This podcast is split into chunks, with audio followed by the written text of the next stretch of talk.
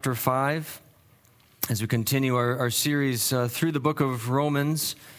I mentioned this, I think, at the beginning of the series, but some passages will call for a little slower pace, lingering, and others we can take a little more in bigger chunks. Romans 5 is one of those slower pace kinds of passages, and so we'll be looking this morning. We looked last week at Romans 5, verses 1 and 2. And this morning we'll look at Romans 5, verses 2 through 5.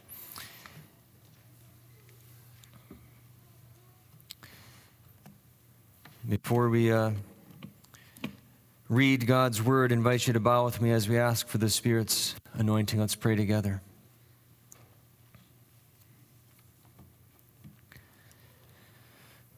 Heavenly Father, as we open up your word this morning, I pray that you would fill us with your Spirit.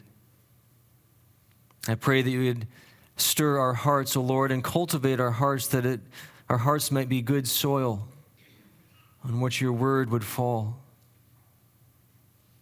that it might be planted in us in such a way that it takes root and bears fruit of transformation, that would be for our good and for your glory. Lord, I pray that you would lead us into a deep understanding and a deep application, a deep living out of the hope that we have as believers in Christ. I pray, O Lord, that this hope may sweep through this place this morning and sweep through our hearts and stir our hearts, that we might live in more boldness and confident expectation of who you are and what you have for us. And so we offer ourselves to you and pray that you do this work in us. In Jesus' name we pray. Amen. So if you're able, I invite you to stand for the reading of God's word. I'm going to read verses 1 through 5, but again, the focus will be on the last part of verse 2 through verse 5.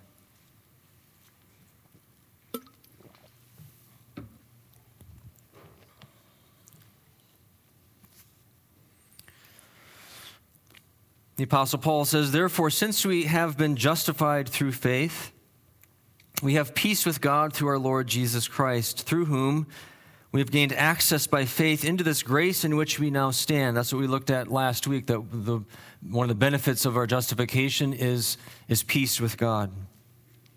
And now Paul goes on to say, "And we boast in the hope of the glory of God. Not only so, but we also rejoice in our sufferings, because we know that suffering produces perseverance, perseverance character, and character hope. And hope does not put us to shame, because God's love has been poured out into our hearts through the Holy Spirit, who has been given to us." You may be seated.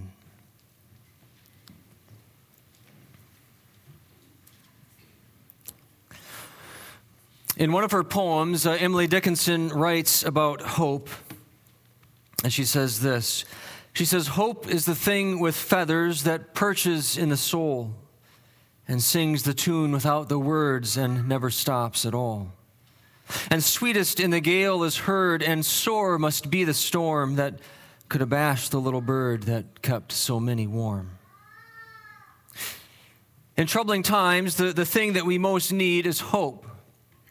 And hope is what Paul gives us in our text this morning. In the opening verses of Romans chapter 5, like I've mentioned, Paul outlines the benefits of our justification by faith. So what difference does that make in our lives? What good does this whole doctrine of justification do for us? And Paul said, as we looked at last week in verses 1 and 2, the first major benefit of our justification is that we have peace with God. We have, which we said, means that we are reconciled to him. And now Paul, in the second part of verse 2 through verse 5, reveals the second major benefit of our justification, and that is that we have hope. Before we dive into the text, I want to spend just a little time unpacking and talking about the biblical idea of hope, because, and I've talked about this before, but the biblical idea of hope is something much stronger than our common understanding. In our sort of everyday usage of the word, hope is something really quite flimsy and weak. The way that we use the word hope, our understanding of hope, implies some measures of doubt. It assumes the possibility that whatever it is that we hope for may not come to be. So, for example, we say things like, I hope it doesn't rain, or I hope it doesn't snow, or I hope it does snow, whatever your particular attitude towards snow might be. I hope the new neighbors are quiet and nice. I hope the Packers win the Super Bowl next year. Well, these are all flimsy hopes. There is a possibility, in some cases a strong possibility, that these things won't happen. Maybe it will rain. Maybe it won't snow. Maybe it will snow. The new neighbors might be loud and obnoxious. And I hate to burst anyone's bubble, but if you are thinking the Packers are going to win the Super Bowl next year, you are living in fantasy land. That's not going to happen, especially if Aaron Rodgers is playing for the Jets. This is the way that we, in our common everyday usage, this is the way we use the word hope. It always assumes, it's a flimsy thing that implies some measure of doubt. But the biblical idea of hope is something very different. In fact, sometimes I wish that we would translate it differently, because it has, we can't help but carry these sort of common everyday English connotations. We carry that along with the word hope. And so when we see that word in the Bible, we carry all that with us. But that's not what the Bible intends. That's not the biblical meaning at all. Biblical hope is not tinged with doubt at all. In the Bible, hope implies not doubt, but certainty. In fact, as I've given you a very concise and brief, but very accurate definition of hope in the Bible before, and I'll give it to you again. The biblical meaning of hope is confident expectation. So whenever you come across hope almost always when you come across hope in your Bibles, you can substitute that thought, that phrase, confident expectation. It is a confident expectation that assumes the certainty of the thing hoped for. And so in our text this morning, Paul describes the nature of the hope that we have, and he says three things about our hope as believers. He says, first, that it is a hope of the glory of God. Paul says in verse 2, and we rejoice, or we, as some translations say, we boast, we exult, and it's a strong form of that word rejoice. We rejoice in the hope of the glory of God. So our hope is an eschatological hope, which means it is the confident expectation that in the end, we will share in God's glory. That's what Paul is talking about. What Paul is saying here is the same thing that he will say later on in Romans, that we who have been justified will be glorified. That's what Paul means by the hope of the glory of God. It is the hope of glorification, that we will dwell with God in the fullness of his glorious presence. We see this hope fully realized in John's vision in Revelation, where John said he heard a loud voice from the throne saying, "Behold, God's dwelling place is now among the people, and he will dwell with them." And John goes on to say that he saw the new Jerusalem, and he says, I did not see a temple in the city, because the Lord God Almighty and the Lamb are its temple. And the city does not need the sun or the moon to shine on it, for the glory of God gives it light, and the Lamb is its lamp. The hope we have is the hope of the glory of God. It is the deep assurance that we are destined to dwell in the unveiled fullness of his glorious presence. This is what some of the earlier theologians called the beatific vision, the hope that we will see God face to face. Paul says in 2 Corinthians chapter 3 that even now we are being fitted for this glory. He says, and we all who with unveiled faces, that's an allusion or reference back to Moses in Exodus meeting with God on the mountain. We all who with unveiled faces contemplate the Lord's glory are being transformed, presently being transformed into his image with ever-increasing glory. And the end result of this transformation into an ever-increasing measure of glory will be the ability to see God in all of his glory and to know him fully, which is why Paul can say in 1 Corinthians 13, now we see only a blurred reflection as in a mirror, but then we shall see face to face. And just to give you a little bit of the historical context, because I think that when we read what Paul says there is lost on us a little bit, because when we look in a mirror, we see pretty much a crystal clear reflection, right? We see pretty close to the exact thing of the real thing. That's not the way it was in Paul's day. In Paul's day, mirrors were made out of copper and sometimes hammered copper. So imagine looking into a copper sheet. It was a very dim and blurred reflection that you would see. And so Paul says, now that's the way we see when we, in our relationship with God, we see only a blurred reflection, like looking at yourself in a piece of hammered copper. But then we shall see face to face. Now I know in part, then I shall know fully, even as I am fully known. And the Bible makes it clear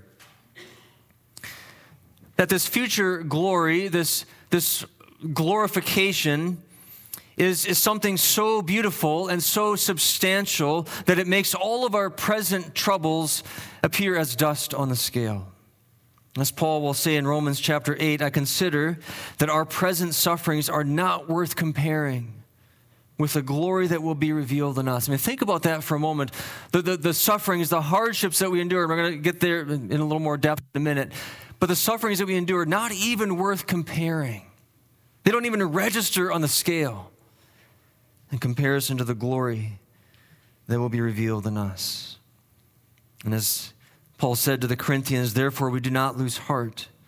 Though outwardly we are wasting away, yet inwardly we are being renewed day by day, for our light and momentary troubles are achieving for us an eternal glory that far outweighs them all.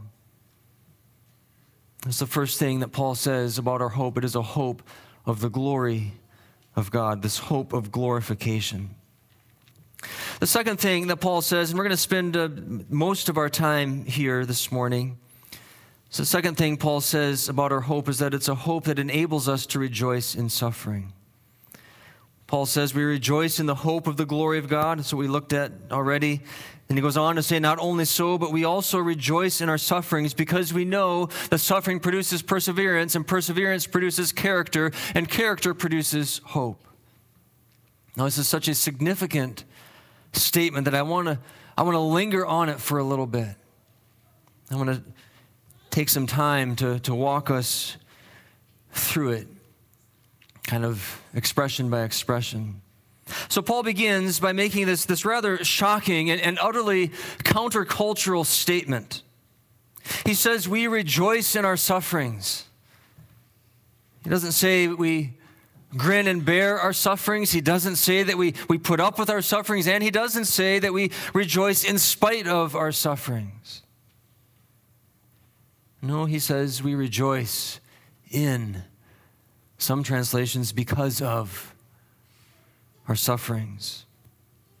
See, we are trained and wired and conditioned to despise suffering, to resist suffering, to do anything within our power to avoid suffering.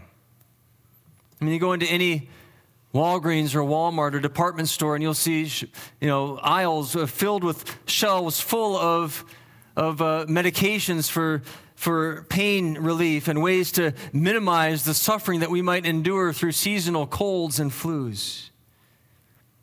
But Paul goes against this natural inclination to resist suffering and to despise suffering.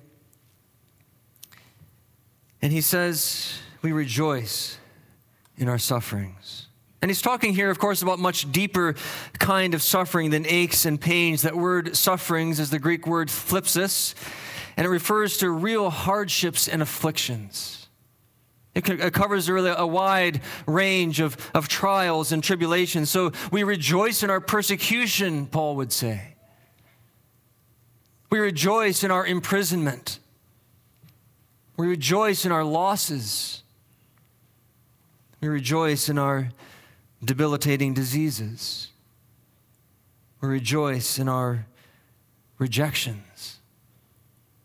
You see, we begin to feel the gravity of what Paul is saying, and maybe some of us are in those situations this morning. We are enduring real kinds of hardship and tribulation. And Paul says we rejoice in these sufferings.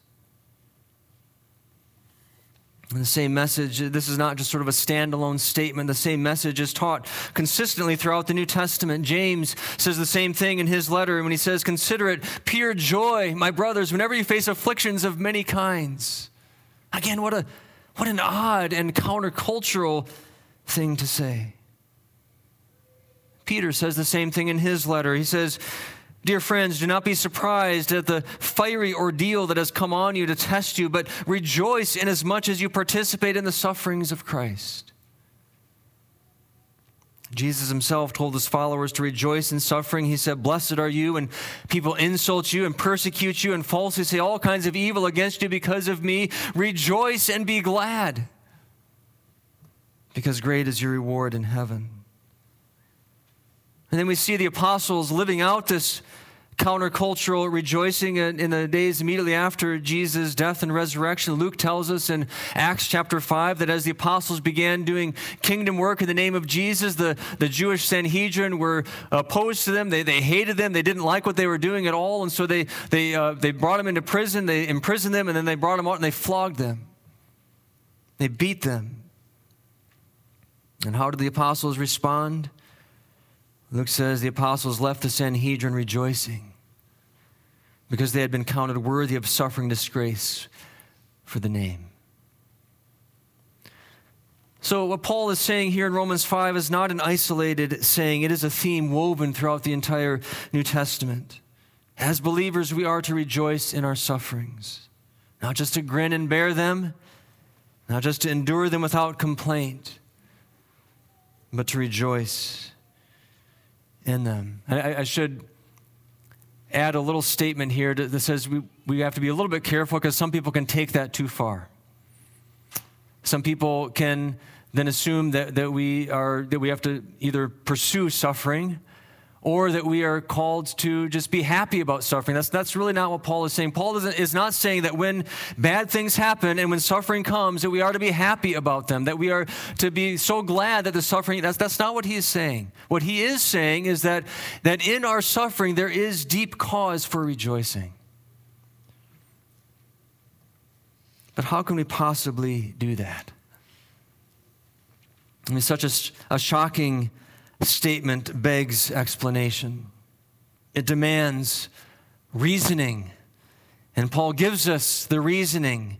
He says that we rejoice in our sufferings because we know something. We know that God is doing something in and through the suffering. And then Paul goes on to give this chain of effects that show what God is doing. He says we know that suffering produces perseverance, and perseverance, character, and character, hope. So I want to walk us through that a little bit. Paul begins the chain by saying that suffering produces perseverance. And the word perseverance is a translation of the Greek word hippomone, which really, I think the best translation is steadfast endurance.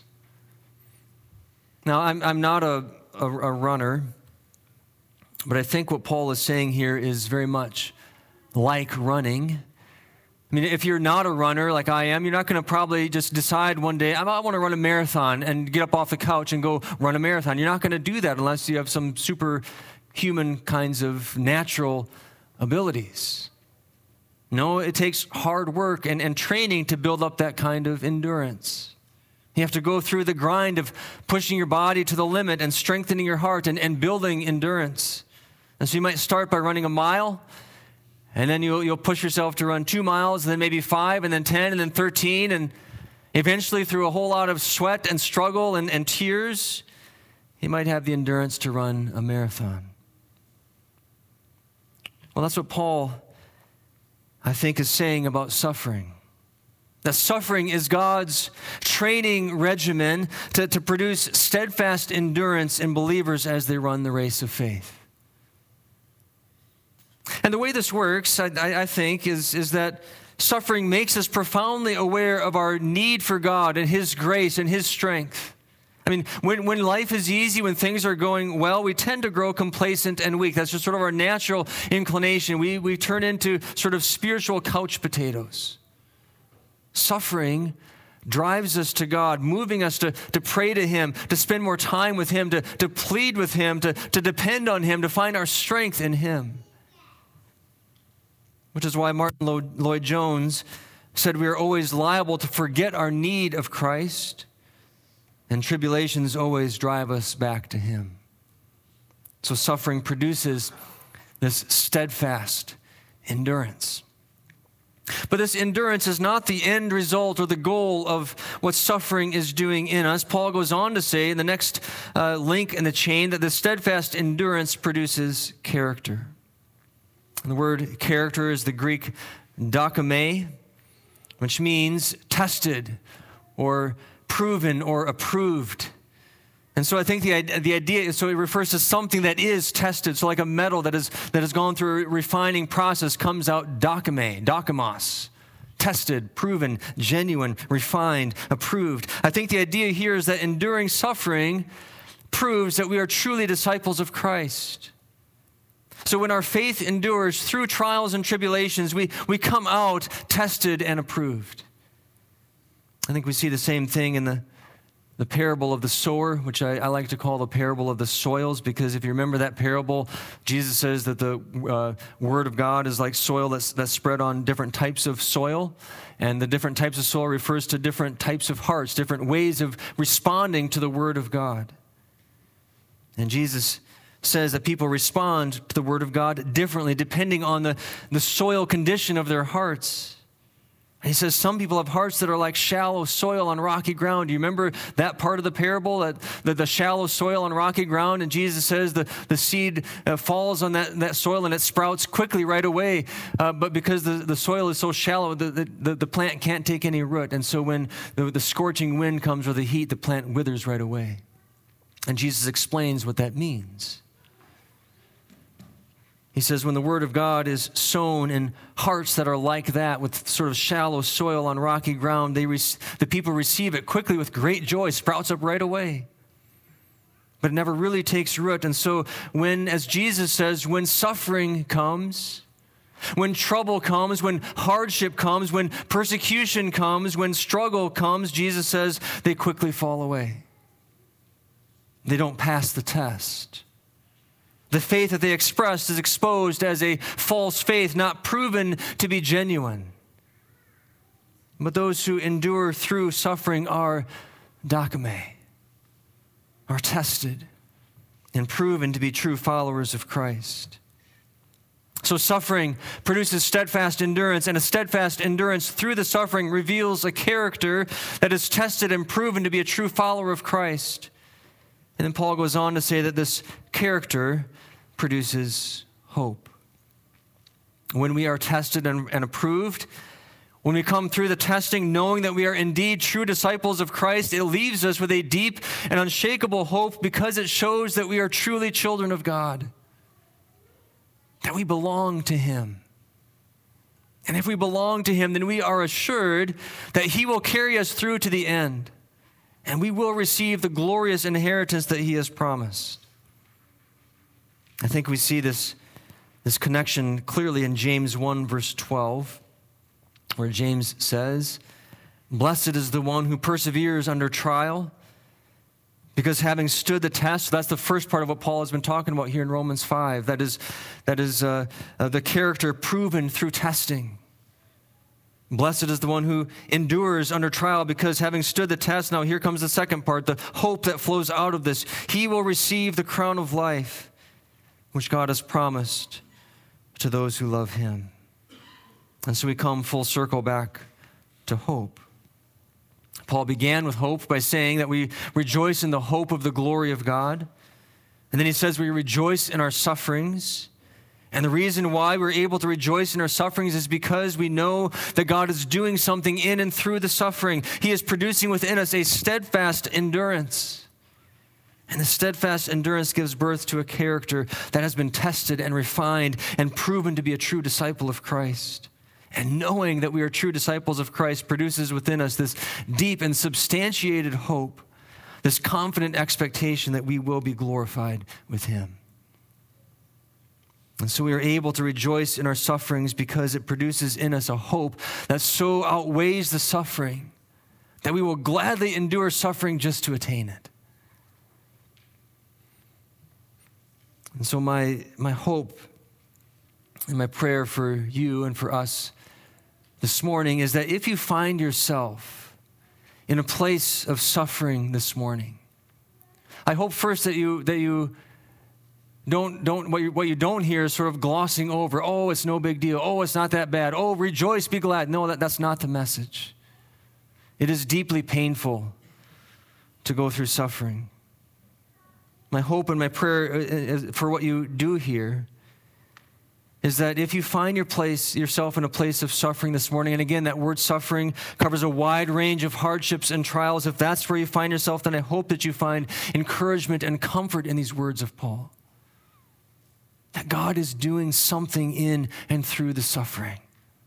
It is not an arbitrary suffering.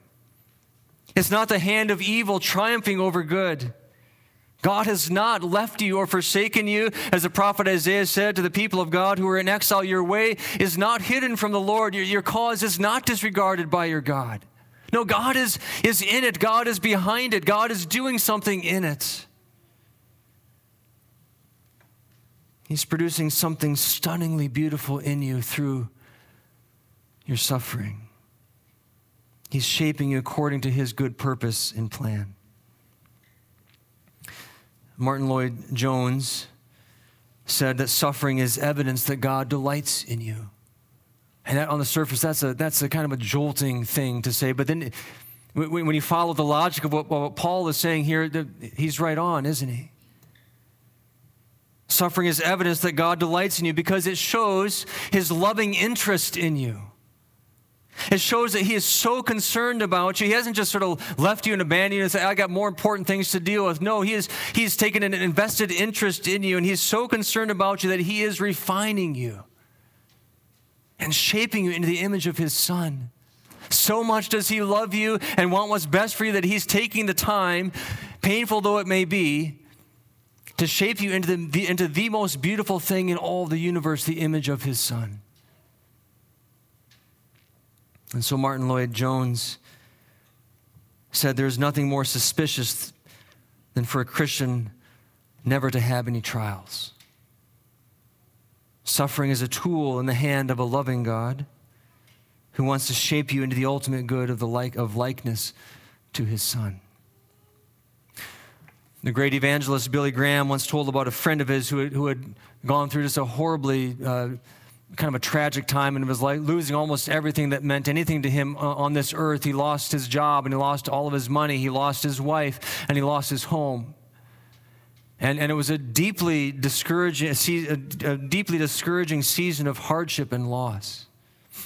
And one day this man was kind of wandering through the city just trying to make sense of it all, process everything, and there was this gloom of depression hanging over him, and he came upon some masons that were doing stonework for a massive church. And the man asked so he noticed one of the workers that, chiseling away, taking great care, chiseling away at a little triangular piece of stone down on the ground. And Billy Graham's friend asked the man what he was doing, and the man said, well, do you see that opening way up there at the top of the church spire? He said, I'm shaping this piece down here so that it will fit in up there. And for whatever reason, that little statement and that little image just pierced Billy Graham's friend's heart, and he realized in that moment that that's what God was doing in him, chiseling him, shaping him through suffering, shaping him on earth into the glorious image of Christ in heaven. The hope that we have is a hope that enables us to rejoice in suffering. There's one last thing that Paul says, and we'll cover this quickly, but the last thing that Paul says about hope in our text, our hope, he says, is a hope that does not put us to shame. He says in verse 5, and hope does not put us to shame.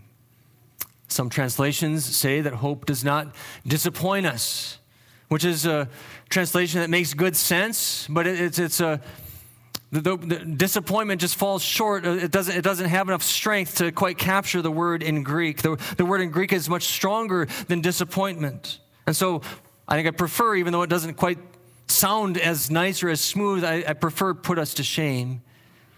You see, what Paul is talking about here is the humiliation that you might feel if your publicly expressed expectation is not realized. So let me give you an example. So now, this Sunday is the NFC and the AFC championship games, and so whatever comes out of this Sunday for football in the world of the NFL will lead to the Super Bowl in a couple of weeks, right? So the two big football games this afternoon that are taking place, and suppose that one of the football players for one of those teams says ahead of the big game, and I haven't heard anything, but sometimes you do hear this ahead of big games like this. Suppose a player says, we're going to go out there, we're going to win the game. And yeah, you'll see us in the Super Bowl in a couple weeks. And people sometimes say things like that. Well, what if that were to happen, and then they that player's team ends up losing the game today? Well, that player would be put to shame or humiliated because his publicly declared expectation proved to be false. And I'm sure the people would have a field day with letting him know about it. Because what he had said, when he was so confident about what he had expected, didn't come to be. Now, what Paul is saying is that will never happen with Christian hope. That our confident expectation will not put us to shame. It will not leave us humiliated by proving to be a false hope in the end. The world may see suffering as an undermining of Christian hope, as sort of a dismantling of hope, a proof that our hope is a sham. Look, you look at the God that you thought you worshipped and knew. Now look at what he's done to you, and this place of suffering that you're in. Your God didn't come through for you. What a joke your Christian faith is. But Paul says that our hope will be vindicated. That everything we hope for will be fully realized, that our confident expectation of glory will be fulfilled. And how do we know? And how do we know that our hope will not leave us humiliated in the end? Well, Paul says we know because God's love has been poured out into our hearts through the Holy Spirit who's been given to us. And I'm not going to say a whole lot about that because that leads into love is going to be the topic of the next section of text, which we'll look at next week. But God's love for us in Christ, Paul says, is even now, even in this moment, is a seal, a deposit, a guarantee that our hope will be realized because God will not leave hanging those upon whom he has set his affection. God will not abandon those he loves. And if you question that, just read the Bible. You see that again and again and again, that God does not and will not leave or forsake or abandon those he loves. If you have received Christ in true faith, then you can be assured that your hope will not put you to shame because God's love has been poured into your heart through the Holy Spirit, and his love is a fierce and unyielding love that will hold you to the end. A love with a grip that is so fierce and so strong that there is no power, as Paul will say later in Romans 8, there's no power in all of creation that could ever pry you away from it. Our hope is a hope that does not put us to shame. In troubling times, the one thing we need is hope. And we find in this text, in these words of Paul, a deep and unshakable hope, the kind of hope that our souls crave. It is a hope of the glory of God, this hope of glorification, a hope that enables us to rejoice in suffering, and a hope that will not put us to shame, leave us humiliated in the end. It is not a flimsy hope, for it is a hope that is rooted in Christ. As the writer of Hebrews said, we have this hope as an anchor for the soul. An anchor. There's nothing flimsy about an anchor.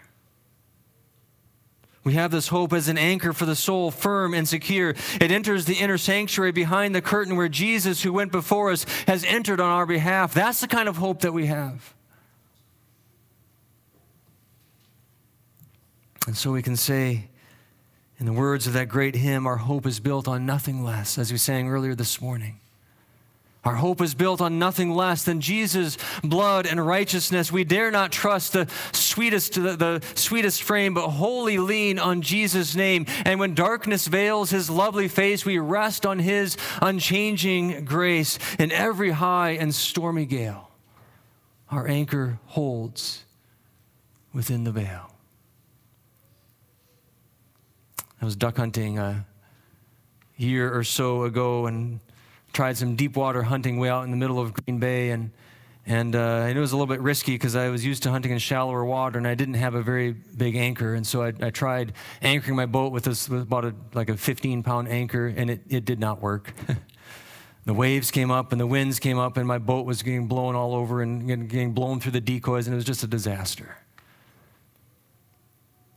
Paul says, and the writer of Hebrews says, our hope is not like that anchor. It is a gigantic anchor they're going to hold the boat so it's not going anywhere. This is the hope that we have in Christ. Let's bow together.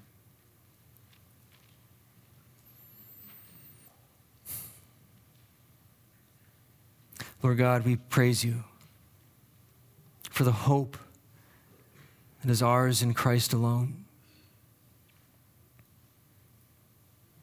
We praise you, O Lord, for this living hope, this hope that we will share in your glory. And we can't even begin, Lord, to fathom and comprehend what a glorious thing that will be. This hope that enables us to rejoice in suffering because the thing that we are hoping for is so weighty and so substantial and so beautiful that it so far outweighs any suffering and trouble that we endure. This hope that is so firm and secure because you have poured your love into us in Christ that's like an anchor that is keeping us and holding us through the highest and heaviest storm. Because your love is a love that will not and cannot let us go. Oh Lord, in this time of silent prayer, I pray that you would breathe into us by your Holy Spirit, Lord, a renewed understanding and a renewed confidence and this hope that is ours. Lord, hear our silent prayers.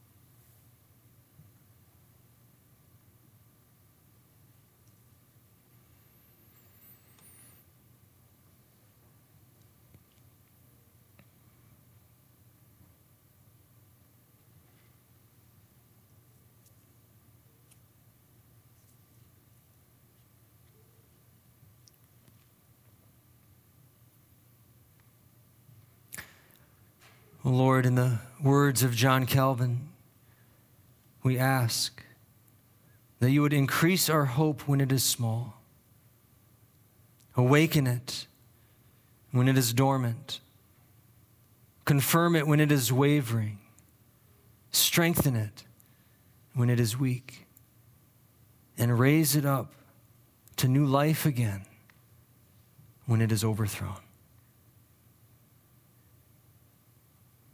Lord, we pray that you would do this for your glory and for our good as we pray it in Jesus' name. Amen.